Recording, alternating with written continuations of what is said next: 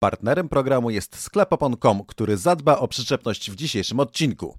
Idealną oponę dla swojego auta znajdziesz na stronie naszego partnera. Link w opisie. Miałam krótkie shorty, tenisóweczki. Jezus Maria! Chciałem zastrzec, że żadne sadomasochistyczne klimaty nie są mi znane albo obce. Uderzyłem tyłkiem, musiałem smarować lewy półdupek, mówiąc w skrócie. U mnie na podwórku się mówi kop, kopnę cię w hasa po prostu, wiesz? I... Aaaa, okej, okej.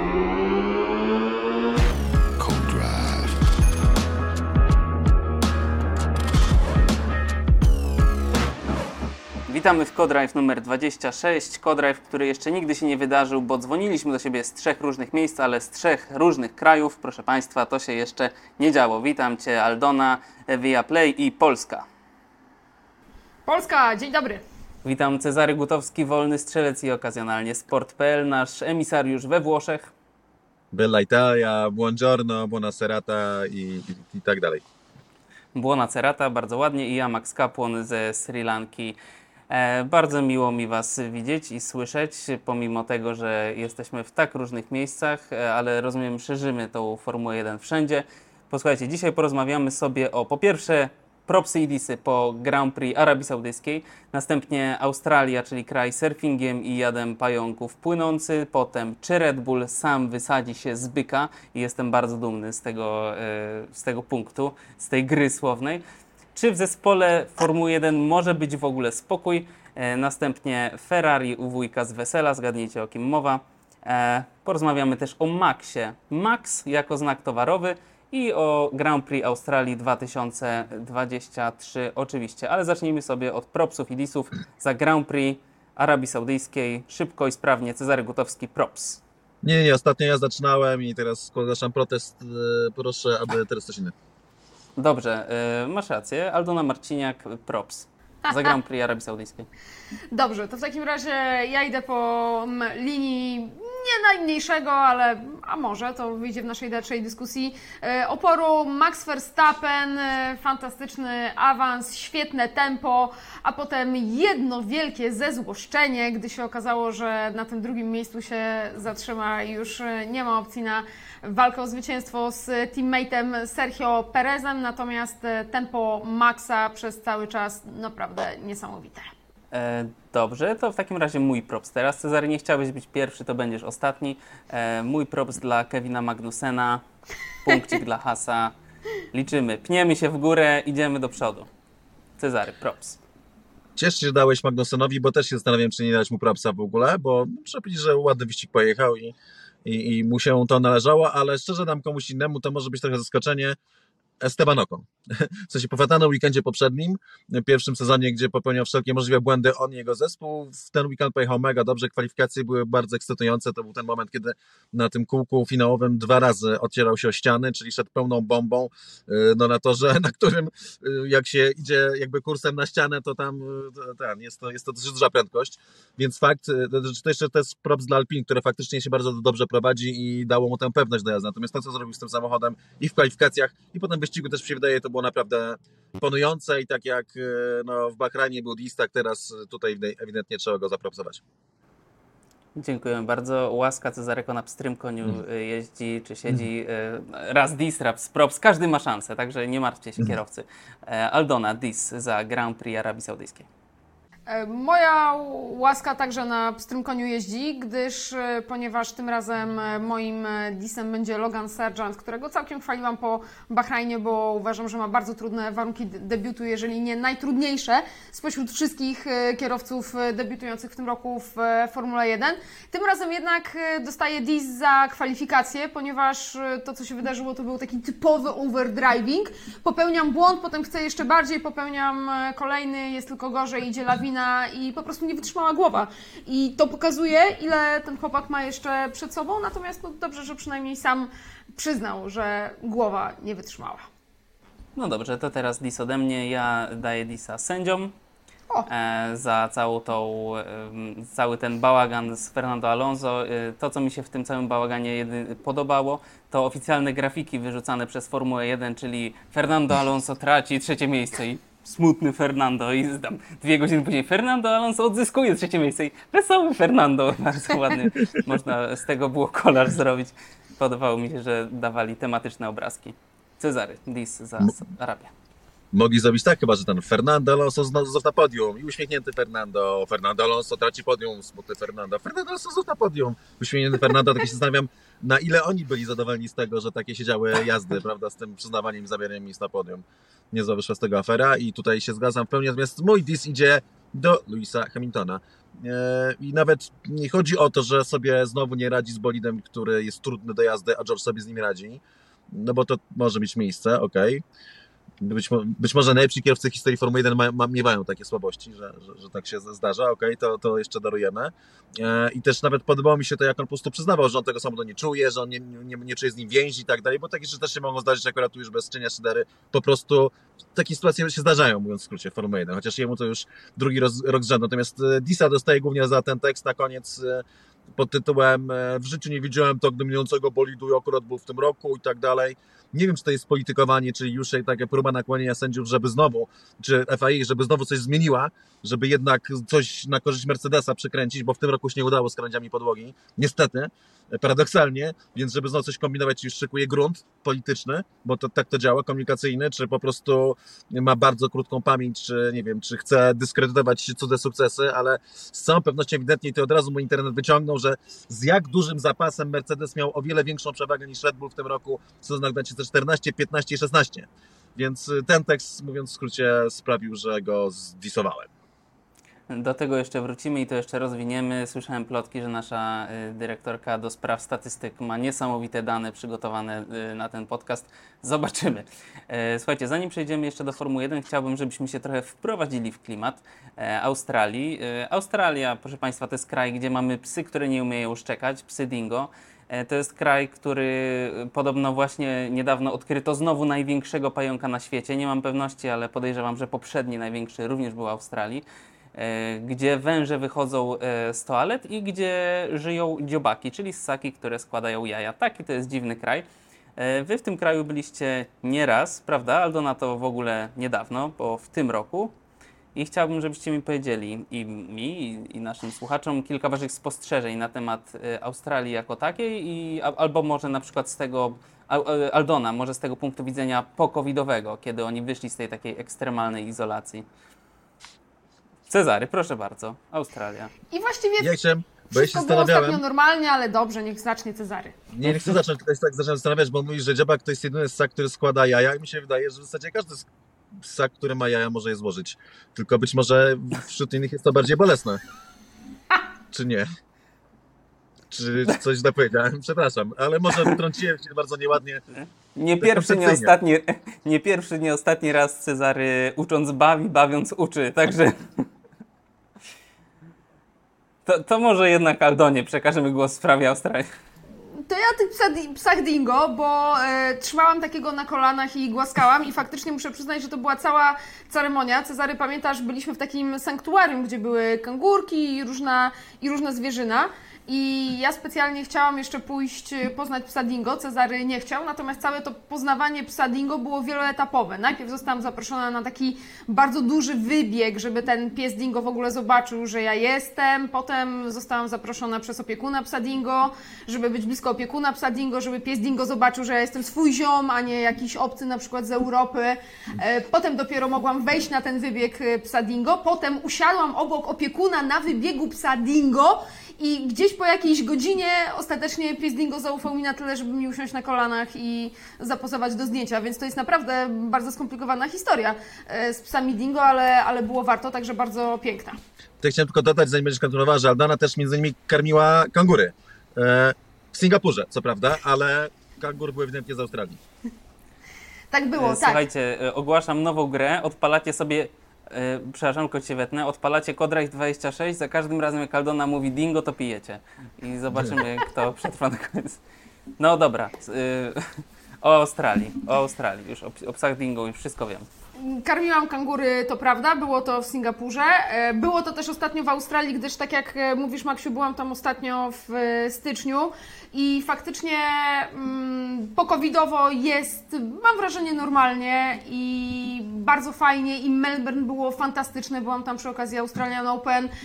Podkreślam cały czas, tam są plakaty tylko z Danielem Ricardo, ludzie w koszulkach McLarena tylko z Danielem Ricardo, nie z Oskarem Piastrim, więc też wielki test przed tym młodziakiem, jak to się zmieni. Natomiast no, generalnie klimat Melbourne i Albert Park i tego toru zawsze był niesamowity, mimo że to nie jest wyścig, który zaczyna ten e, sezon, a zwykle bardzo dużo do tego klimatu dodawało to, żeby to było właśnie to otwarcie i to poczucie oczekiwania, mm, niedosytu, stęsknienia za Formułą 1 było bardzo dużo, to myślę, że tak czy inaczej klimat tego padoku zasługuje na parę słów wspomnienia, prawda, czy żary? Czy żary?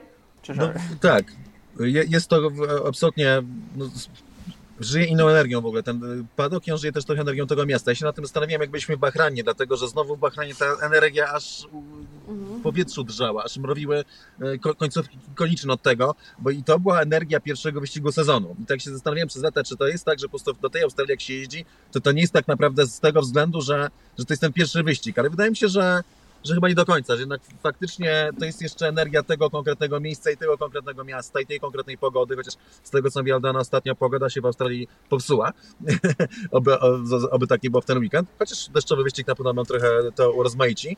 Natomiast też chodzi o właśnie taką atmosferę. Cieszę się, że nie została zatracona podczas COVID-u, który wiele zmienił w wielu miejscach na świecie, a najwyraźniej nasza emisariuszka twierdzi, że, że tutaj Melbourne się nie zmieniło, więc przypuszczam, że podobnie będzie jeśli chodzi o Grand Prix Australii. To jest taki strasznie fajny, zielony padok. Te garaże są tak niby nieduże, parterowy, y, parterowy y, padok, w sensie zabudowa, ale nikomu to nie przeszkadza. Jest tak jakoś bardzo swojsko, tak bardzo przyjemnie i, i no, nie, nie słyszałem, żeby ktoś nie robił tego wyścigu, mówiąc szczerze, będąc na miejscu, bo w telewizji oczywiście różnie bywa, jest to, jest to tor, na którym tradycyjnie bardzo ciężko się wyprzedza. W zeszłym roku trochę poprawiono konfiguracja trasy, przyspieszona, która miała trochę pomóc. Być może tak się stało, ale chyba nie bardzo. I teraz będziemy mieli teraz teraz powiedziałem dwa razy, okej. Okay. Będziemy mieli bardzo ciekawy test, bo e, jest taki niepokojący e, sygnał, e, który dał Kevin Magnussen o tym mówił i Carlos Sainz to już tak bardzo, bardzo dosłownie, że ale nie tylko on, że bolidy nowej generacji te znowu zaczynają się jakby źle prowadzić podczas jazdy za jakimś w zakrętach, w łukach, czyli że te wielkie zmiany, te wielkie reformy, które to kosztowały, na które to czekaliśmy, przestają dawać efekt. I Australia to jest znowu taki wyścig, którym to coś powinno dać, szczególnie jeżeli do, włożą czwartą strefę DRS. Nie wiem w końcu czym stanęło, bo w zeszłym roku tak się wahali, były trzy, cztery, nie, nie wiem, czy dobrze pamiętam.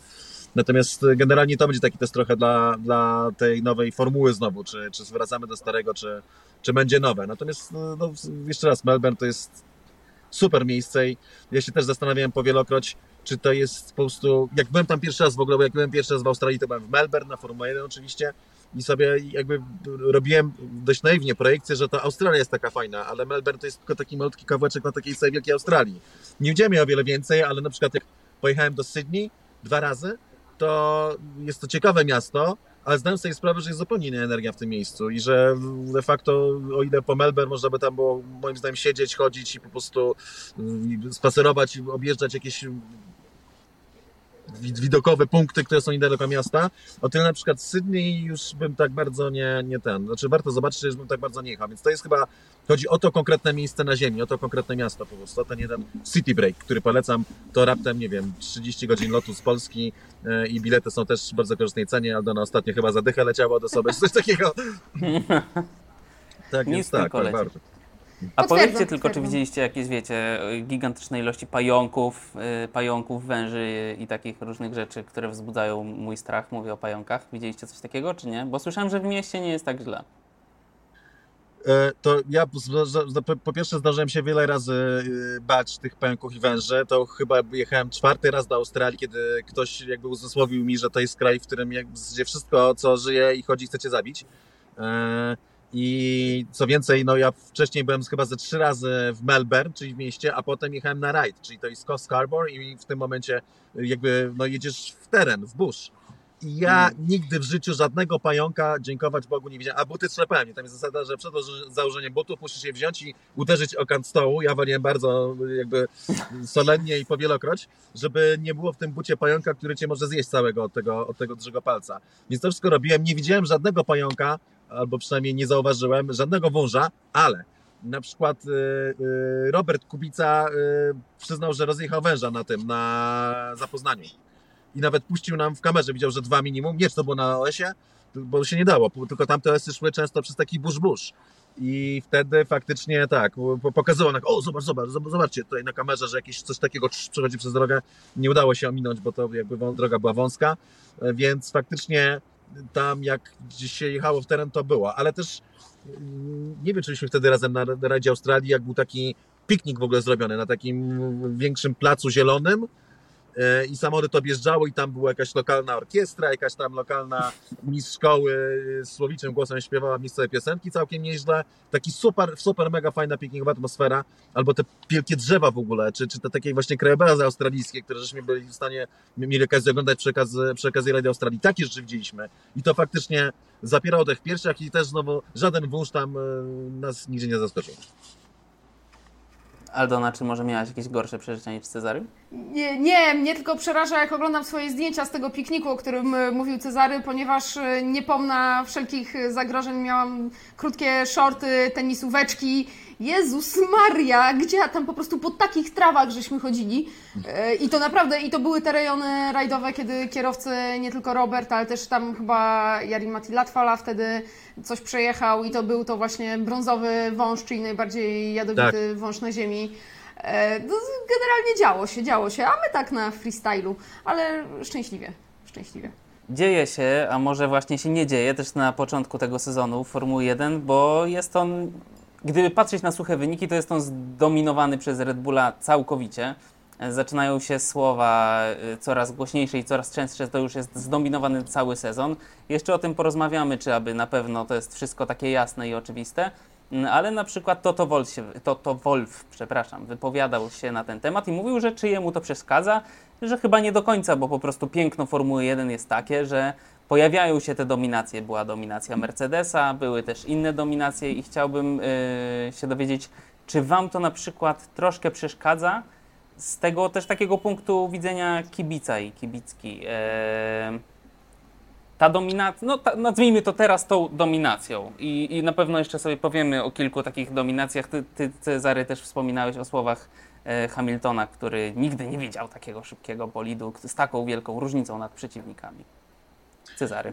Nie wiem, do czego pije z tą dominacją. Chciałem zastrzec, że żadne sadomasochistyczne klimaty nie są mi znane.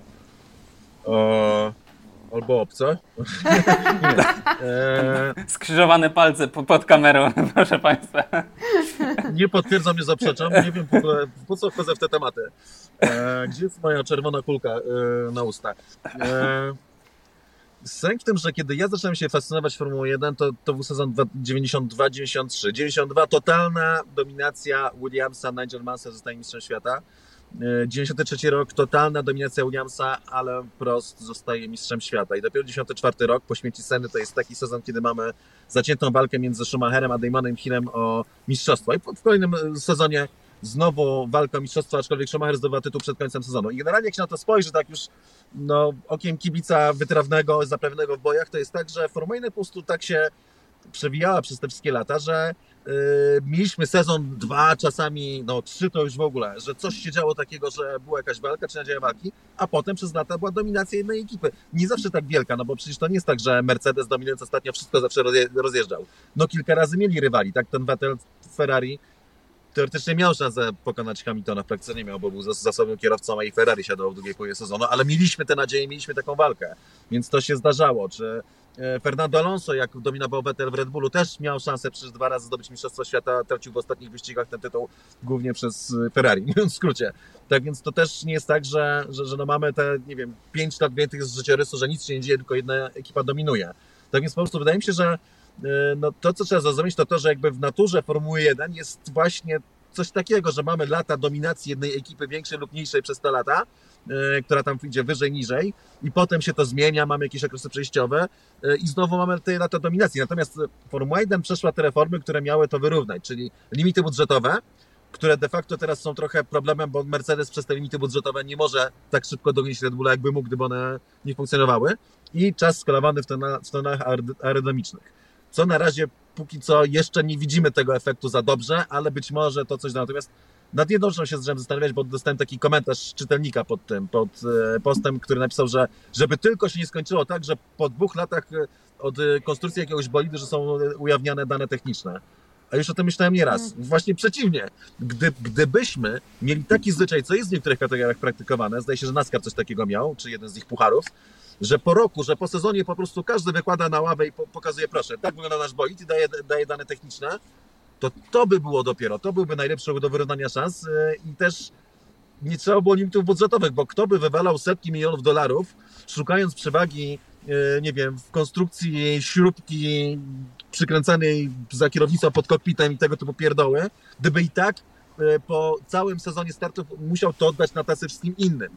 Więc wydaje mi się, że ostatecznie no to, to jest ta wielka próba, czy już udało się zmienić naturę Formuły 1 i ta dominacja jakoś zniknie, chociaż nic tego no, no, nie zapowiada, czy jednak musimy coś innego zakombinować i, i, i po prostu dalej, dalej drążyć temat. Aldona, powiedz proszę, ponieważ czy to jest największa dominacja, tak jak twierdzi Lewis Hamilton, jaką widział wszechświat? Hmm. Słuchajcie, e, dwie rzeczy. E, po pierwsze, a propos tego, o czym e, mówi Cezary, trochę namiastka tego funkcjonuje, jeżeli chodzi o silniki i poprawki na tle mm, niezawodności że inne zespoły mają prawo to zawetować, musisz, powie musisz powiedzieć innym producentom silników, co poprawiasz w swoim silniku. Dokładnie, i oni mają prawo ci to zawetować. Natomiast to z jednej strony jest taki mechanizm samokontrolujący się, natomiast z drugiej strony też nie do końca chcesz zawetować coś komuś, bo wiesz, że ktoś ci to zawetuje, jeżeli ty będziesz miał coś następnego. Więc e, no taka reguła wzajemności też tam, też tam działa. Natomiast e, a propos tej dominacji, Słuchajcie, wypisałam sobie kilka statystyk, które e, przygotował znakomity, jak zawsze, The Race, więc to jest ten moment, w którym wy na kaweczkę, a ja wam czytam. Ponieważ y, analizując kwestię tego, jak bardzo dominuje Red Bull, mm, no możemy to, po pierwsze trzeba, dobra, a, Cezary poszedł po kaweczkę, okej. Okay. E, możemy, możemy na to patrzeć e, pod e, kilkoma kątami i ja Wam zaproponuję takie cztery. To znaczy po pierwsze liczba punktów, po drugie liczba zwycięstw, po trzecie e, race pace, po czwarte quali pace. E, zaczynamy od punktów. E, Red Bull zdobył 87 na 88 punktów e, możliwych przez te dwa pierwsze wyścigi. Jest to dokładnie tyle, ile zdobył w 2019 Mercedes na początku sezonu. By the way, Mercedes wygrał wtedy podwójnie 5 wyścigów z rzędu pierwszych. W 2014 wygrali 5 z 6 pierwszych wyścigów podwójnie. To tak a propos dominacji. Jeżeli chodzi o punkty i zdobycie 100% na 100 możliwych e, punktów. E, udało się to Wcześniej 5 razy w historii. McLaren 74, 88, Williams 81, 92, Ferrari 76. Więc tych przypadków trochę było. E, punkt numer dwa. Zwycięstwa. W latach 2014-16, do czego się odwoływał wcześniej Cezary, Mercedes wygrał 51 z 59 wyścigów. To jest 86%. E, ogromna liczba. E, jeżeli chodzi o dominację Red Bulla, no to tutaj cofniemy się trochę, no bo nie chodzi tylko o początek e, tego sezonu, chodzi o nową erę technologiczną, więc od początku sezonu 2022 Red Bull wygrał 19 z 23 wyścigów. Jest to mniej niż te 86% Mercedesa wtedy, 82. No, zobaczymy, jak to pójdzie. No i teraz rzeczy, które tak naprawdę najtrudniej dokładnie wycenić, czyli tempo wyścigowe i tempo kwalifikacyjne. Tempo wyścigowe. W pierwszych dwóch wyścigach Red Bull był na mecie najszybszym samochodem, najpierw o 38 sekund nad drugim, potem o 20 sekund nad drugim, daje to nam 59 z okładem. Jest to ósma największa różnica sumowana pierwszych dwóch wyścigów sezonu w historii. E, w 2014 przywoływanym już e, mm, roku dominacji Mercedesa po dwóch wyścigach było to 51 sekund. E, natomiast no, oczywiście tu już wchodzimy w pewną szarą strefę o to, jeśli chodzi o to, jak to wyliczać. Trochę więcej nam mówi tempo, tempo kwalifikacyjne i o tym w sumie najwięcej Wam powiem. W Bahrajnie 292 tysięczne nad Leclerciem, ale pamiętacie, że wtedy Leclerc nie miał drugiego przejazdu na softach. Więc mm, tutaj gwiazdka. W Arabii Saudyjskiej e, 155 tysięcznych Pereza nad Leclerciem, ale nie było Verstappena w Q3, więc w sumie ta przewaga mogłaby być większa. W sumie daje nam to mm, 2,51%. I mówimy tutaj o procentach, a nie o takiej mm, delcie netto czasowej, no bo okrążenia mają różny czas, więc e, dlatego, żeby to sprowadzić do wspólnego mianownika, mówimy o ile ten czas był procentowo wolniejszy. Więc e, 2,5% e, wolniejszy kolejny zespół od Red Bulla. I teraz jak to wyglądało w przypadku Mercedesa i ich e, lat dominacji? 2014 e, 8,8%, 2015 7%, 2016 8,4%, E, 2021 ten rok wyjmuje, no bo nim się ekscytujemy, wielka walka Red Bulla z Mercedesem. Cały czas Mercedes miał 3,3% e, nad, e, nad Red Bullem. Mówię oczywiście po przecinku 0 0,33. E, Więc ta przewaga, którą w tej chwili Red Bull pokazuje, no ale z tymi dwiema gwiazdkami, no, jest mniej więcej cztery razy mniejsza niż to, co miał Mercedes w 2014. Do tego jeszcze kilka takich pojedynczych statystyk. E, W Australii, która zaczynała sezon 2015 w kwalifikacjach, Mercedes był o 1,4 szybszy od trzeciego Felipe Masy. I rest my case, żebyście e, mieli jakieś porównanie, ile to jest 1,4 na torze w Melbourne, no to rok temu między pierwszym a drugim kierowcą w kwalifikacjach wtedy to był Leclerc i Verstappen było e, 286 tysięcznych. Więc taka to była przewaga e, Verstappena. Cezary, czy teraz też coś powiedzieć, czy mogę jeszcze dodać dane historyczne i na tym skończyć? Chcę dodać jedną rzecz nadmienić, bo to, to co trzeba jeszcze dodać, to to, że e, Mercedes, znaczy teraz Red Bull też prawdopodobnie nie, nie, na mecie nie pokazuje wszystkiego. Ostat... Chociaż szczerze, końcówkę jechali mocno e, Perez i ten, i, e, i Verstappen, bo się ścigali ze sobą, więc to Mhm. akurat ta przewaga jest jakoś miarodajna bardziej. Natomiast Mercedes potężnie skręcał silniki. To jest coś, co oczywiście e, Toto Wolf nie chce tego przyznawać, natomiast Padillo znowu ostatnio podkreślił, czyli ówczesny szef techniczny Mercedesa, że dziwi się, dlaczego Mercedes, i to komentował ten tekst Hamiltona, że on nie, nie, nie wiedział takiej Niemiec, że on się dziwi, dlaczego oni się nie chcą do tego przyznać, bo zrobili super robotę, szczególnie z silnikami i że mieli jeszcze o tyle większą przewagę, której nie chcieli pokazywać i debatowali z wyścigu na wyścig, jak bardzo skręcać mas silników, żeby nie pokazać swojej prawdziwej przewagi nad resztą stawki, co sprowadzając do punktu wyjścia, czyli tego, co powiedział Luis, absolutnie sprawia, że no jest to totalna bzdura, w sensie, że ta przewaga Mercedesa 2014 roku była o wiele, o wiele większa niż przewaga Red Bulla. Mm, No, przepraszam, już odda- oddaję głos do studia. E, Aldono? w Polsce. To już e, absolutnie Warszawa, ostatnia Warszawa. rzecz, jeżeli. E, Tak, e, halo Włochy, halo Włochy, Warszawa się kłania. Mm, To już ostatnia rzecz, jeżeli chodzi o to tempo kwalifikacyjne. E, Williams, 92 rok, wtedy pamiętacie 16 mm, najszybszych okrążeń w kwalifikacjach dla Williamsa na 16 wyścigów. 1,5% szybsi. McLaren 88, 1,5% szybsi. McLaren 89, 1,4. Williams, Honda 97, 1,3%. Na razie w przypadku Red Bulla, przypominam, mówimy o 0,251% przewagi tempa kwalifikacyjnego z tymi dwoma zastrzeżeniami, jak się ułożyły kwalifikacje w Bahrajnie i Arabii Saudyjskiej. Dziękuję bardzo. Czyli nie taka ta dominacja straszna, jak ją malują. I jeżeli ktoś teraz będzie się e, czepiał do nas, że Aldona wcale nie ma głosu w tym podcaście, to n- nie macie racji, bo ma bardzo dużo. I bardzo lubimy jej słuchać i dziękujemy Ci za te wszystkie informacje. Zanim przejdziemy dalej, chciałbym powiedzieć jeszcze jednej ważnej rzeczy, ponieważ e, mimo, że sprzedaż przewodnika kibica Formuły 1 2023 autorstwa Cezarego Gutowskiego zakończyła się już jakiś czas temu, to e, dzięki prośbom i groźbom karalnym e, powróci jeszcze na chwilę w piątek e, wszystkie informacje szczegółowe, jakie to będzie okno, gdzie będzie można zakupić te, ten brylant e, dziennikarstwa. Będzie uczarka, bę- będę uczarka na socialach, także stay tuned. Jeżeli ktoś jeszcze nie kupił, a chce, będzie taka możliwość.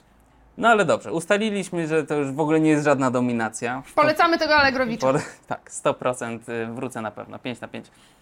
do, do, uznaliśmy, że to już wcale nie jest taka wielka dominacja. E, ale czy Red Bull w ogóle jest taki pewny? E, źródła, moje źródła blisko zespołu e, twierdzą, że już w Bahrajnie siedzieli jak na szpilkach, obawiając się, czy coś po prostu nie trzaśnie w którymś z bolidów. Mieliśmy awarię Maxa Verstappena w kwalifikacjach, która gdyby wydarzyła się w wyścigu, to po prostu by go z tego wyścigu wykluczyła. Zdarzyła się w kwalifikacjach i nadrobił 14 pozycji, to już, to już jest historia. E, no i czy oni faktycznie są e, aż tacy niezniszczalni? Adrian Newey chodzący w garażu zaniepokojony po awarii Maxa, podglądający tam różne rzeczy, wyglądał na lekko zaniepokojonego. Potem wszystko doprowadzili do stanu używalności oczywiście. Natomiast, czy aby oni na pewno są tacy niezniszczalni? Jak wy czujecie, Cezary? E, Wydaje mi się, że w tej zbroi Red Bulla jest dużo pęknięć, one się pojawiają, dlatego że Red Bull się znajduje w takim momencie w historii, w czasie, że na przykład jakby pewne wydarzenia zeszłoroczne typu śmierć Dietricha Mateschita sprawiają, że to się teraz przynosi powoli na organizację zespołu, to jak ono funkcjonuje bardziej wewnętrznie i też przynosi się trochę na walkę o wpływy wewnątrz ekipy, bo my też tego do końca nie widzimy na zewnątrz, ale takie rzeczy się dzieją i o tym się mówi bardziej 1, więc tam się szykują takie czasy moim zdaniem pewnej niestabilności jeśli chodzi, jeśli chodzi o zarządzanie tą ekipą. E, to, co się dzieje, jest z całą pewnością też powodem e, niepewności, to jest atmosfera między Perezem i Verstappenem. Oni się tam nie kochają za bardzo. Jest tam jakiś rodzaj rywalizacji. I teraz w tych przemianach, jakie teraz się dzieją w kwestii zarządzania ekipą, jest coś takiego zauważalnego, że Helmut Marko, który jest szarą eminencją generalnie Red Bulla obu ekip i który był prawą ręką nieżyjącego już Dietricha Mateszica, to jest człowiek, który no, dotąd rządził całym Red Bullem tak naprawdę i z którym e, głównie gadali Max i Jos. My po prostu sztamy z, kim, z, z tym, z kim trzeba, ale jak się patrzy na to, nawet, nie wiem, czy na Netflix na te obrazki, czy, czy, czy inne takie ujęcia, to widać, że na przykład Sergio Perez e, jest dość blisko e, Christiana Hornera czyli szefa ekipy, który wcześniej być może miał trochę mniej do powiedzenia i teraz będzie miał więcej do powiedzenia. Zresztą też słyszałem ponoć, że Gary to też, tam były jakieś ujęcia, że Gary Hallowell, czyli żona, e, żona Hornera też bardzo lubi Sergio Pereza i że oni są, e, są tam bardzo blisko, więc tam gdzieś tam w tle e, no, no, są niepokojące sygnały, że, że mimo tego, że mają, że mają najszybszy bolid, bez wątpliwości i są świetnym zespołem, jeśli chodzi o taką organizację, jakby egzekucję, egzekwowanie wyścigów i tak dalej, to jednak e, no, tam nie jest tak kolorowy i to nie jest taki monolit, to nie jest tak jak Mercedes przez te lata dominacji, że po prostu trzymali się, wszyscy tam pili sobie z dziupów, wszyscy trzymali sztamę i nie było tego blame culture i po prostu wygrywamy razem i przegrywamy razem, przy czym tak naprawdę wygrywamy, no bo przegrywania tam za dużo nie było. To nie jest ten typ organizacji, to nie jest ten typ atmosfery i to jest nadzieja dla fanów, że coś faktycznie się zmieni e, na lepsze. Plus on top of that, jak to mawiam za granicą, kwestie techniczne, kwestie awarii. Pamiętajmy, że w zeszłym roku na tym etapie sezonu, po dwóch wyścigach, wydawało się, że to Ferrari jest murowanym faworytem do mistrzostwa, że to Red Bull ma problemy techniczne z samochodem, a nie Ferrari. E, I dopiero po tych 6-7 wyścigach okazało się, że tak naprawdę to Ferrari jest awaryjne i że to Ferrari ma problemy coraz większe. Tak więc e, no jeszcze, jeszcze mówię, nie załamujmy się, włączajmy telewizory, bo bo ta dominacja Red Bulla aż tak duża nie jest i wcale nie jest powiedziane, że się utrzyma przez cały sezon. Ja na przykład jestem przekonany, że Mercedes będzie robił duże postępy i że w drugiej połowie sezonu, szczególnie pod koniec, Mercedes będzie miał realne szanse walczyć o zwycięstwa. Tak więc to jeszcze, ten sezon nie jest jeszcze stracony. Jest jeszcze jeden zespół na cztery litery, który również na pewno włączy się do walki o zwycięstwa. E, liznąłeś już temat e, tej rywalizacji między, no takie wiecie, pierwszy człon, no nie mówię o całej nazwie, no. No zgadliście? O kogo? Dupa? tak. E, o, o, racing, coś tam. Tak, nie no, bo cztery litery, jak się mówi, wiesz, kopnę cię w cztery litery i tak dalej, no to chyba Ko kopnę cię w to tak skojarzyło. U mnie na podwórku Moje... się mówi kop kopnę cię w hasa po prostu, wiesz? I... A, okay. No ale dobrze, liznąłeś Cezary już ten temat y, Pereza i Aldona. Czy sądzisz, że tutaj jest y, miejsce Cezar się uśmiecha zawadiacko, ale ja będę kontynuował. Nie no, bo powiedziałeś, że mówiliśmy przed chwilą o dupie, a teraz mówisz o lizaniu tematu i sobie, przepraszam, jakieś tak po prostu jestem na wakacjach. E, więc... Włochy, Włochy służą jednym słowem. Może jakieś wywrotki były na tej desce? Dobra, nie pytamy. Wczoraj pieprzałem e... nieźle, muszę powiedzieć. Masz jakieś filmy z tego? Ktoś cię nagrywa? Nie, nie, nie, nie, nie, nie nagrywam siebie, nie, nie jeżdżę z dronem. E, nie, po prostu mam nową deskę, że tak wejdę w, w topa i ona jest zupełnie od, od poprzedniej i jest inne taliowanie, jest inna sztywność, mam nowe wiązania i buty i tak jak wcześniej jeździłem bardzo pewnie jak dzik, po prostu tylko sobie patrzyłem gdzie chcę jechać i co by nie było na trasie, to po prostu wiedziałem, że tam dostanę i nie myślałem o tym tak teraz, muszę bardzo uważać i, i wczoraj miałem takie przytarcie z deską, że raz wywaliłem się e, stojąc, stałem w miejscu, kolega mi pożyczał kiłki na przepłaszczaniu i był lód. Więc jak nie mogłem, jak straciłem równowagę, nie mogłem się przytrzymać, bo był lód i pieprzne, uderzyłem tyłkiem, musiałem smarować lewy półdupek, mówiąc w skrócie, maścią na ból dupy. Tak wyszło. E, a wcześniej to po prostu na stoku krawędź złapałem. No co, no taka prawda. Złapałem krawędź, e, bo mam problem z tym właśnie, że normalnie nie łapiesz, nie łapiesz krawędzi jakieś 30 lat, ale ta deska tak inaczej chodzi, że po prostu rymsnąłem tak do tyłu, na plecy pięknie orła, zsunąłem się 15 metrów na plecach, takie po śniegu, ale dziś już czysto. Dziś już czysto. No to, to, to jest najważniejsze, że dziś już nie musisz się smarować żadną maścią. Aldona, czy jest tutaj miejsce w Red Bullu na to, żeby Perez przetransformował się z Bottasa w Rosberga, że tak użyję takiej analogii do innej e, dominacji? Czy myślisz, że jest tutaj e, coś takiego? Jest, jest miejsce na to, jest potencjał w ogóle? Czy to się zaraz szybko skończy? Słuchajcie, to wszyscy sobie zadają to pytanie, natomiast uczciwa i jedyna odpowiedź na to pytanie musi brzmieć nie. Nie ma takich szans. Zespół nigdy na to nie pozwoli. Zespół jest oczywiście w trudnym momencie po śmierci Dietricha Mateszica i o tym mówił Cezary, że tam jest, tam jest teraz walka o wpływy i to też będzie mm, w jakiś sposób e, miało wpływ na to, co się dzieje wewnątrz teamu. Natomiast Sergio Perez nie jest kierowcą o takiej, o takiej prędkości i nigdy nie zostanie liderem tego zespołu. E, natomiast to, co może, może zrobić faktycznie, to może napsuć trochę krwi w poszczególnych wyścigach, w poszczególnych rozgrywkach, gdy on sam będzie dawał znać, że swojemu zespołowi nie ufa, tak jak zrobił to w Arabii Saudyjskiej, gdy niekoniecznie będzie chciał pomagać Maxowi Verstappenowi, e, a osobnym rozdziałem jest to, jak bardzo mu pomógł w 2001 roku i czym mu pomógł, ale to już jest e, inna dyskusja, którą też pamiętacie. I to jest tego kwestia, także tego, co się dzieje w mediach społecznościowych. E, filmy o tym, jak e, Jos Verstappen nie przybił piątki Perezowi, ostatecznie to Perez wyciągnął do niego tę rękę i tę piątkę faktycznie przybili, natomiast Natomiast to, w jaki sposób to było pokazywane, też podsyca tę atmosferę negatywną wokół Verstappenów, pozytywną wokół Pereza. To, w jaki sposób świętował zwycięstwo. Verstappen schodzący sam, tylko z pucharem z podium. Perez otoczony ekipą, ludźmi z zespołu. Kompletnie inna atmosfera. Okej, okay, to się wszystko zgadza, natomiast to cały czas nie zrobi tej różnicy na torze. Nie ma takiej możliwości.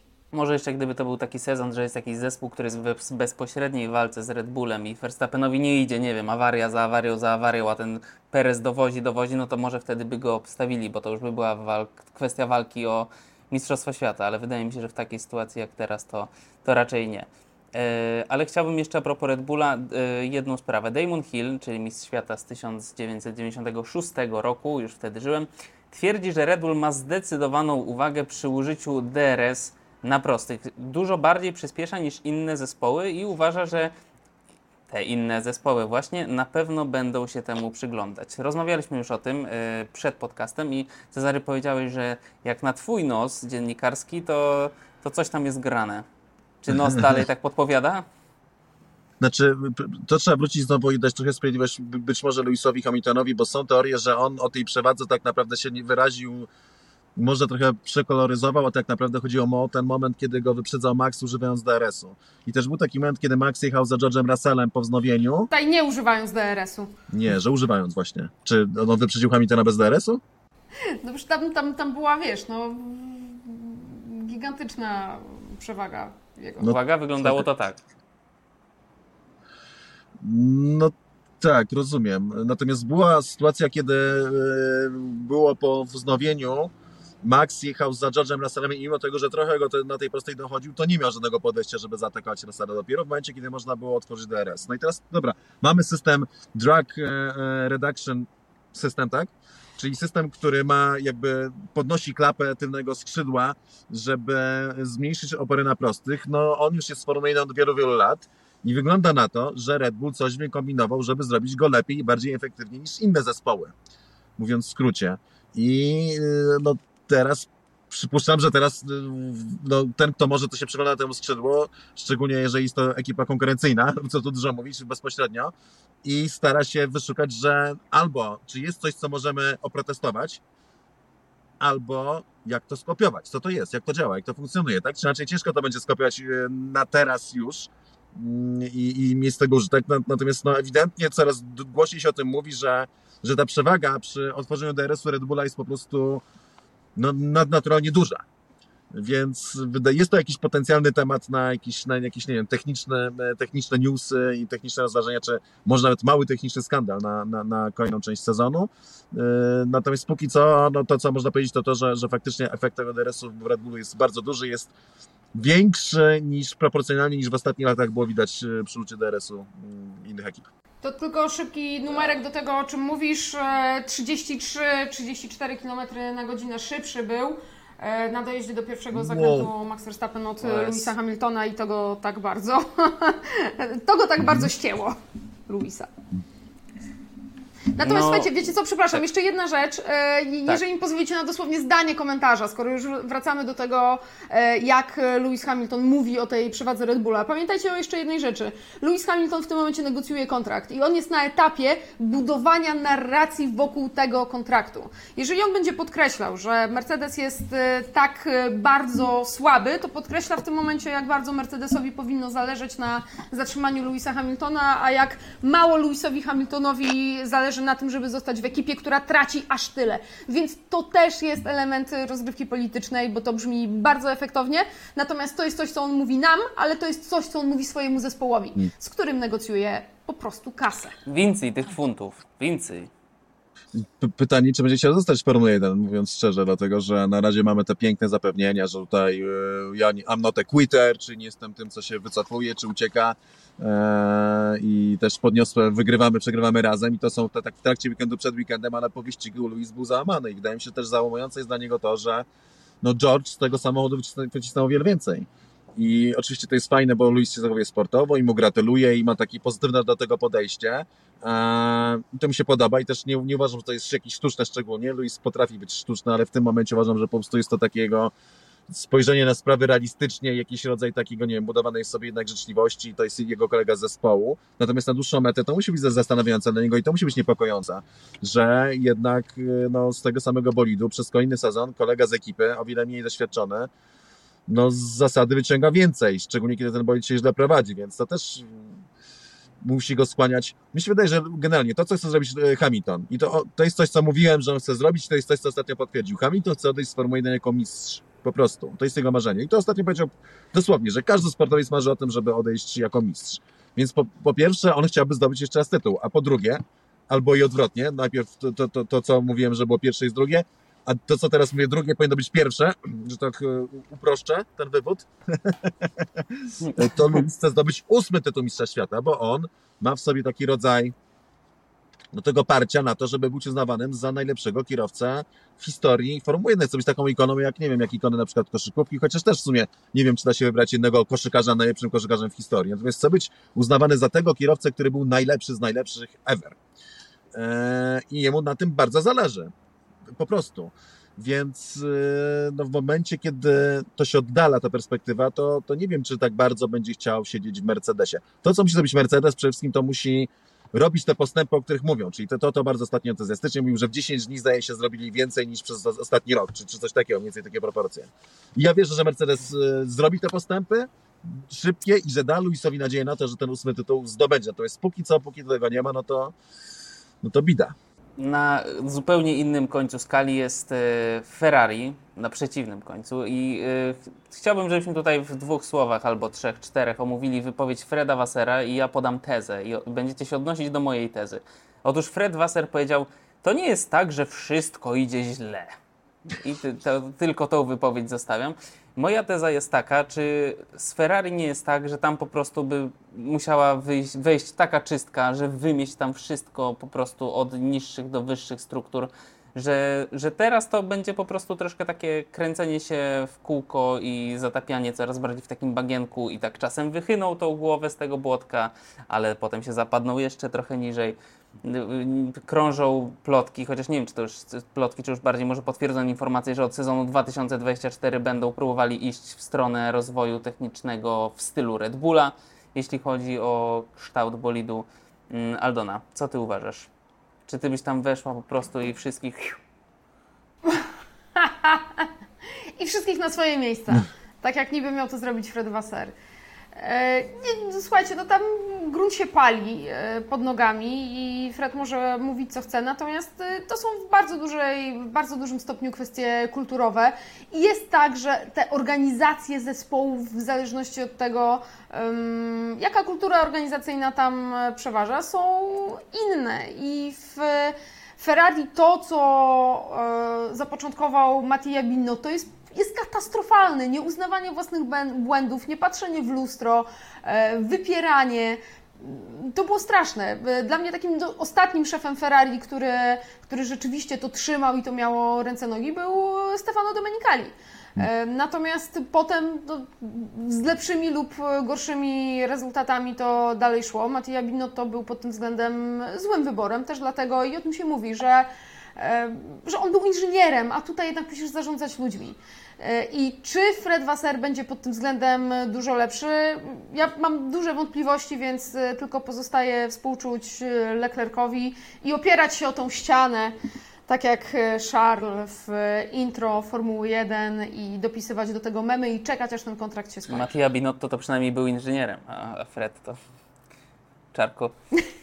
Są to rzeczy nie do przewidzenia, natomiast ostatecznie e, to wszystko się po pierwsze jakby zaczyna od głowy i są to kwestie organizacyjne. I akurat tak bardzo jak nie byłem fanem przejścia Freda Wassera do Ferrari mnie to mocno dziwiło, e, to jednak no, życzę dobrze Ferrari i ostatecznie jedną nadzieję, nadzieję, jaką może mieć, to to, że faktycznie Wasser jakoś to zaora i poukłada od nowa, bo to jest problem, problem Ferrari polega na strukturze te, tego zespołu, na jego organizacji i na tych wszystkich jakby korytarzykach, które są wydep- ścieżkach wydeptanych, tych korytarzykach, po których się wszyscy poruszają starymi metodami, e, to po prostu trzeba od nowa postawić chyba. Mi się wydaje, że najlepszym przykładem jest Aston Martin na to wszystko, czyli mieliśmy no, człowieka, który przyjął ekipę, która funkcjonowała bardzo dobrze, ale była biedna. Ten człowiek zaczął w niej bardzo, bardzo mieszać, sypać dużo pieniędzy w infrastrukturę, rozbudowę bazy, ale też ściągać ludzi za du duże pieniądze, którzy, no, z innych ekip, którzy, którzy wchodzili do Astona Martina.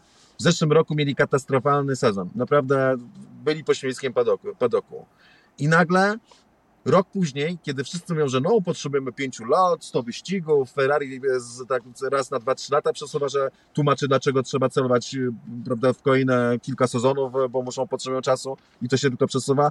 Nagle kolesie po prostu w ciągu roku wchodzą z siódmego miejsca na drugie Formuły 1. Da się. Tylko trzeba jeszcze raz rzeczy zaorać i dać temu czas, żeby zaczęło działać. Więc teraz to, co najtrudniejsze, moim zdaniem, zadanie, jakie ma Fred Wasser, to A musi to faktycznie przebudować. B, musi odczekać, kiedy będzie się robiło gorzej, bo to od razu nie, nie zacznie funkcjonować. I C, i to jest chyba najtrudniejsze, no musi mieć władzę nad tym zespołem, bo póki co największy problem znowu polega na tym, że tam ten Benedetto Winnia pcha łapy swoje, czyli, czyli człowiek, który nie jest z Formuły 1, to mi się wydaje, że się zna, e, który jest jakby z, idzie z poziomu koncernu, czyli jakby on się powinien zajmować, zajmowaniem, zajmować sprzedawaniem samochodów, e, a nie prowadzeniem zespołu Formuły 1, więc to jest moim zdaniem facet, który teraz mocno miesza, miesza Ferrari. Tak, no, ciężko jest w ogóle wymyślić, jak oni mają to postawić na nogi, ale to, co muszą zrobić, to po prostu zaufać jednemu liderowi i niech, jak to jest Wasser, niech to już będzie Wasser i dać mu czas, minimum jeszcze do końca przyszłego roku i początek sezonu 2025, żeby zobaczyć, czy to faktycznie funkcjonuje, bo tak jak teraz to działa, to, to, to nie zaprowadzi ich nigdzie. Dziękuję bardzo. Y, chciałbym, żebyśmy przeszli teraz do. Bardzo mi się podoba ta nazwa Flash of the Track, czyli y, najważniejsze wydarzenia, które nie zmieściły nam się albo nie są tak y, ważne, by je tak szeroko omawiać, które działy się niekoniecznie w samej Formule 1. Po pierwsze, kara dla Nelsona Piqueta. Szczerze mówiąc, zapomniałem już o tej sprawie. Prawie milion dolarów kary za, no cóż, zniesławianie Louisa Hamiltona, ale to ciekawe, bo gdyby to zamietli pod dywan, to w ogóle bym już o tym nie pamiętał. Także sprawiedliwości stało się zadość, został skazany, kupę forcy. Znaczy, czy sprawiedliwości, to można wrócić do naszych poprzednich podcastów, tam to dyskutowaliśmy, czy to był słusznie, czy to było, rozumiem, że do tego czarku chcesz się odnieść, czy to był słuszny wyrok. Tak, chcę się do tego trochę odnieść, bo z jednej strony, to, to, to żeśmy mówili także w zeszłym roku, nie, nie ma wątpliwości, no Nelson Piquet to Boots i, tyle. Mam nadzieję, że mnie, nie złoży mnie pozowu do sądu, ale jest, był zawsze, był, jest i będzie. I faktycznie sposób, jak się wyrażał na temat Pisa Hamiltona, no nie był szczególnie ładny i być może dobrze, że zwrócono na to uwagę. Natomiast ten facet zapewnia i no, językoznawcy chyba też się z, z tym zgadzają, że słowo, którego użył, jakkolwiek może być jakby jako rasistowskie, de facto nie jest terminem rasistowskim w postrzeganiu, przynajmniej on, on, on tak się bronił, że to jest po prostu określenie jakiegoś chłopaka, kolesia, faceta, tylko że no niestety ma zabarwienie to słowo, w skrócie. I, i ono dotyczy koloru skóry. Więc e, tak bardzo jak to jeszcze raz Buc i, i Burak i, i w ogóle bardzo niesympatyczna postać, mimo że był świetnym kierowcą, no to jednak pytanie, czy on chciał obrazić Louisa Hamiltona jako kierowcę, jako Louisa Hamiltona, czy chciał go obrazić na tle rasowym, prawda? To jest takie moim zdaniem wątpliwe, dyskusyjne. Aldona? I wiesz co, yy, tak, też się, też się nad tym zastanawiałam, dopóki nie pomyślałam sobie o jednej rzeczy. Yy, ten sędzia, który go skazał, mówi w tym samym języku co on.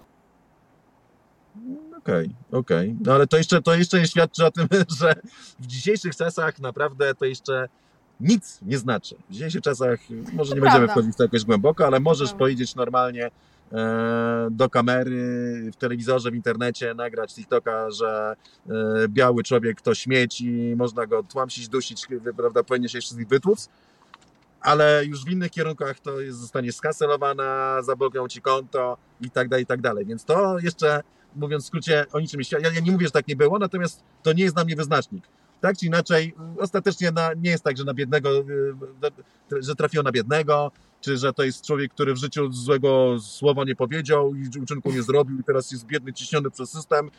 Karma do niego wróciła, był bucem, do, dostał teraz karę, został z, ten jeszcze potępiony przez społeczność i ostatecznie mu się należało, tylko nie jestem przekonany, czy do końca to miał na myśli, kiedy wypowiadał te słowa, więc w skrócie a jak pieniądze mu się skończą, to najwyżej sobie pożyczy mm. od zięcia i, i do zięcia, tak. czyli Maxa Verstappena teraz przejdziemy. Bardzo ciekawa sytuacja. Otóż Max Verstappen chciał ruszyć ze swoją marką ubrań, która nazywałaby się niesamowicie oryginalnie Max One, e, ale wjechała tutaj, wjechał tutaj wielki koncert Nike, czy Nike e, i powiedział stawiamy veto. To jest zbyt podobne do Nike Air Max, czyli tych takich białych, sporych butków. No i tam już się odpowiednia e, komisja tym zajmuje i e, już chyba w zasadzie jest postanowione, że Max tej, tej kolekcji Max One nie wypuści. Jest to, jest to dla mnie całkiem niesamowite, że, że, że aż tak bardzo przypisują sobie, sobie słowo Max Przepraszam, Aldona, ale wydaje mi się, że kto jak kto, ale ja mogę się na ten temat wypowiadać. E, przytoczę jeszcze potem na koniec moją ulubioną taką walkę o, e, nazwę, e, o nazwę handlową z Polską w tle, ale e, mów Aldona. Właśnie to chciałam powiedzieć, Makciu, że to jest dla Ciebie fatalna wiadomość, no bo chcesz tutaj zrobić swoją linię butów e, z e, Sri Lanki, z jakiejś trzciny srilankańskiej no i nagle się okazuje, że, że nie możesz, więc, y, więc bieda. Natomiast oczywiście mi to też y, przypomina y, krucjatę Louisa Hamiltona przeciwko producentom zegarków Hamilton, więc różne anegdotki na tym tle są. E, tak moja ulubiona, Moja ulubiona sytuacja była taka, gdy y, polska marka na słodkich napojów stworzyła napoje. One były kilka lat temu, pewnie kojarzycie. Nazywały się John Lemon.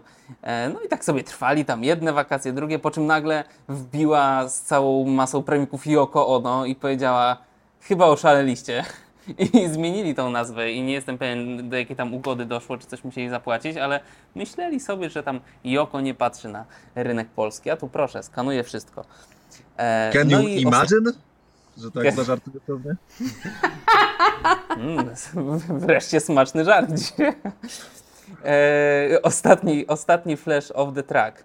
E, dodatkowe bilety na Grand Prix Las Vegas. Jeżeli kochani jeszcze nie kupiliście, to macie szansę. Uwaga, 408 funtów i jest to bilet bez opcji zobaczenia bezpośredniego wyścigu. Szybkie pytanie, czy kupilibyście taki bilet? Czarku. Zakładając, no, to, albo nie, zakładając, że byłeś na tylu wyścigach, na ile byłeś. Po pierwsze, ja bym wchodził bez biletu, jak Polak, e, powiedzmy, pamię pamiętający jeszcze rejs, tak? Ma pan bilet? E, Nie, a pan? Ja też nie. To wchodzimy. Więc e, ja biletu bym w życiu nie kupił. Też się nad tym zastanawiałem, ale mi się wydaje, że my patrzymy na to bardzo tak po polsku i po europejsku. a Ameryka to jest jednak trochę coś innego i to jest po prostu tam, gdzie możesz wydoić dolca, tam wydajesz tego dolca i to będą dobre dolary, bo przypuszczam, że mówisz 408 funtów, ale pewnie chodzi to o jakieś 500 dolarów na przeliczenie Tak, tak bym strzelał. E, Jest to po prostu biznes i oni oferują e, jakby możliwość uczestniczenia w tym wydarzeniu mm, bez konieczności oglądania wyścigu na torze.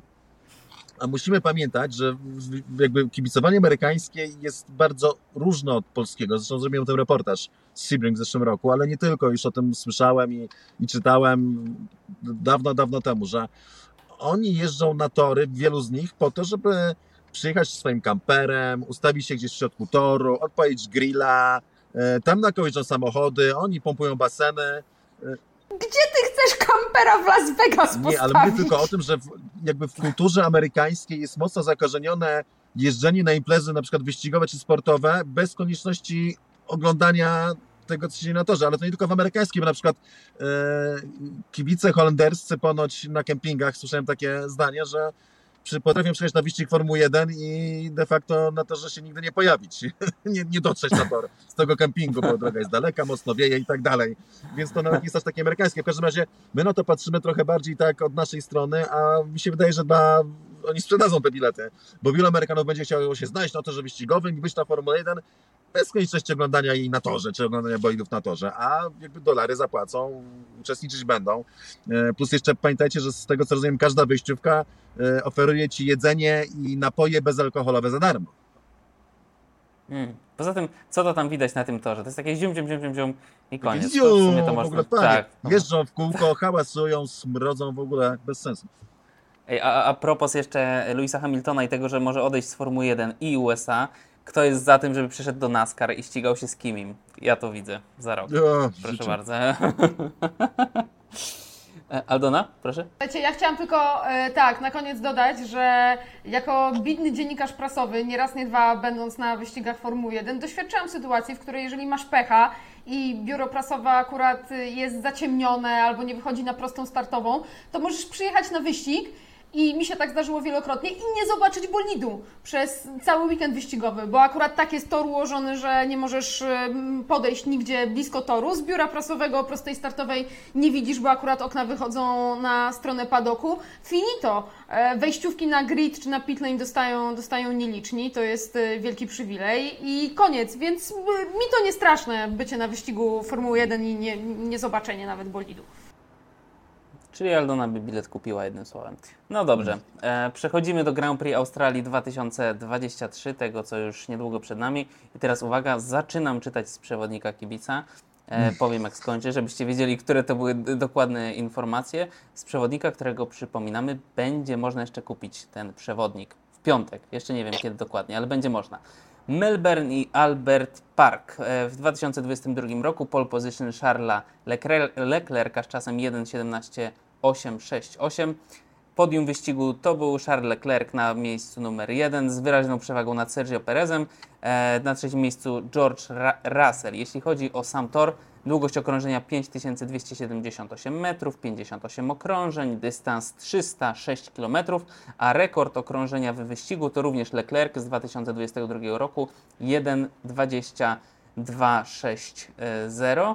I jeśli chodzi o terminarz, to mamy tak, w piątek 31 marca pierwszy trening o 3.30 rano, drugi trening o 7 rano, E, W sobotę trzeci trening o 3.30 rano, kwalifikacje o 7.00 e, rano, to jest 1 kwietnia, ale to nie żart. I w niedzielę wyścig o 7.00 rano. Powiedz Aldona, e, które z tych, kończę czytać z przewodnika, powiedz Aldona, które z tych wydarzeń opisujesz na żywo ze studia Kwalifikacje, wyścig, e, make-up umówiony na trzecią rano, więc e, to będzie doskonała forma. Doskonała. E, Jeżeli ktoś, Zapraszam. jeżeli ktoś chce, to na przykład na, w, przepraszam, w Sri Lance będzie wtedy 10.30, więc to jest dużo bardziej przystępna pora. Serdecznie zapraszam, mogę jeszcze pokazać parę rzeczy, e, póki będę. W zeszłym roku zwycięstwo Leclerca, e, był DNF Verstappena, drugi z, z trzech pierwszych e, wyścigach. No i cóż, w tym roku takie podium też by nam nadało troszkę kolorytu, prawda? Jeszcze ewentualnie gdzieś tam Alonso mógłby się wcisnąć. czy przechodzimy od razu do pierwszych trójek, czy, czy może jeszcze jakieś spostrzeżenia a propos e, samego toru? Czy w ogóle go lubicie, ten, tego toru? Ten tor, czy lubicie? Cezary? No ja bardzo lubię. E, Nawet zrobiłem kiedyś trackwalka go e, na, na, na tym torze z Robertem i Lansem Strollem i jakby inżynierami jeszcze. E, Co było bardzo fajnym doświadczeniem. Ale y, y, faktycznie, faktycznie na, na stopach, a nie na rowerze albo na hulajnogach, tak jak teraz już Tak, nie tak, można. tak, tak, tak. Na stopach przelazłem. Zawsze robiłem ten wyścig. Tor jest całkiem fajny, tylko no jedna wada taka podstawowa. Tam jakby ciężko jest znaleźć miejsce na wyprzedzanie. Może teraz z strefami DRS w tym roku to się rozwiąże, będzie jakoś trochę, trochę lepiej. Natomiast tego brakuje, ale poza tym jest to tor bardzo ładny, ładnie położony, jest średnio szybki, łamane na szybki, y, na tor uliczny. Znaczy teraz przy Arabii Saudyjskiej to to blednie, bo tam jest szaleństwo a w Arabii Saudyjskiej, a tu w Australii jest, jest szersza, y, szersza jezdnia w wielu miejscach i jest więc, więcej miejsc, gdzie można uciec w razie czego, jak, jak będzie jakaś tam nie wiem, jak się wydarzy, nie wiem, przepałowane hamowanie i tak dalej, to jest się gdzie ratować, więc to jest taki, powiedzmy, tor półuliczny. Kierowcy lubią tę trasę, jest, ma, ma taki charakter flowing, czyli płynny, fajne sekwencje łuków. Fajny obiekt, tylko no ma jedną wadę, że, że nie sprzyja wyprzedzaniu za bardzo, jeszcze. Aldona? Ciekawa jestem, co będzie, bo jednak jest to znowu inny typ toru niż e, Bahrain, niż Arabia Saudyjska, więc e, dołożymy kolejny pakiet danych do naszej dyskusji na temat e, dominacji Red Bulla i do tego na temat e, niezawodności Red Bulla i na temat e, relacji między kierowcami w Red Bullu, co będzie bardzo ważne, i na temat tego, kto wyjdzie z tego jako druga siła, więc e, dominacja, nie dominacja. Ja powiem Wam szczerze, że cały czas mam ciary na myśl o kolejnym wyścigu, bo naprawdę mnóstwo pytań wymaga tutaj odpowiedzi i ja się nie mogę doczekać i mm, bardzo jestem ciekawa, czy trafię ze swoim podium w końcu. Pierwszy raz w tym sezonie to by się zdarzyło. Gdy powiem, że Max Verstappen, Sergio Perez, Charles Leclerc. Cezary Gutowski. Eee, też muszę coś zakombinować. To ja powiem Max Verstappen, Fernando Alonso, George Russell.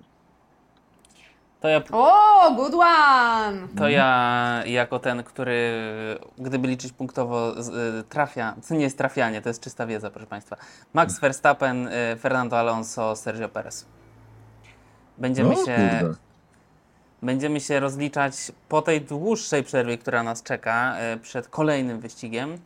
E, Na dziś Wam dziękuję. Chciałem też jeszcze skorzystać e, z tego, że mam głos i podziękować naszym widzom za zażartą dyskusję pod poprzednim odcinkiem i postanowiliśmy, A, że tak. postaramy się odpowiadać na jak najwięcej pytań lub na wszystkie, jeżeli się uda. Stąd nie ma teraz pytań w odcinku jako takim, ale z, proszę Czarku. Znaczy nie chciałem, żeś przerwał, chciałem jakby wejść, e, jakby jak skończysz przemowę swoją. E, Dobrze, to jeszcze zakontynuuję. Dziękujemy za tą dyskusję. Cezary Tak, to, to ja chciałem jeszcze powiedzieć, że Max ruszył z własnym niezależnym projektem, założył e, konkurencyjny podcast, więc chciałem go potępić. Nie, chciałem powiedzieć, że po prostu, żebyście wpadli i sprawdzili, co tam Max wykombinował jako Maki na swojej platformie podcastowej. I dali znać w komentarzach, co sądzicie. Tak, zapraszam. Można się dowiedzieć czegoś o rodzinie Bocellich i na przykład o surfingu też. E, dziękuję Wam e, bardzo za dzisiaj i słyszymy się za czas jakiś. Cezary życzę okiełznania nowej deski, a Aldonie może jakiegoś wyjazdu, żeby nie była jedyna z grupy w Polsce. Dzięki. Do zobaczenia. Dziękuję. Pa. Thank you. Thank you. Thank you.